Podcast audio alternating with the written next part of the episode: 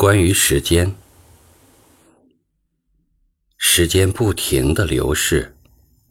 但是却没有明确的界限。对我们来说，抓住时间的难度不亚于凭空想象一个自己从未去过的国家的难度。请相信我，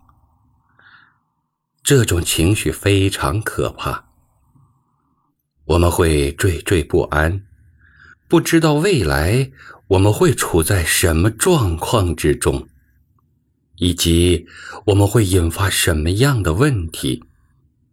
毫不费力的就能控制自己和自己身体的人，根本就无从体验这种恐惧。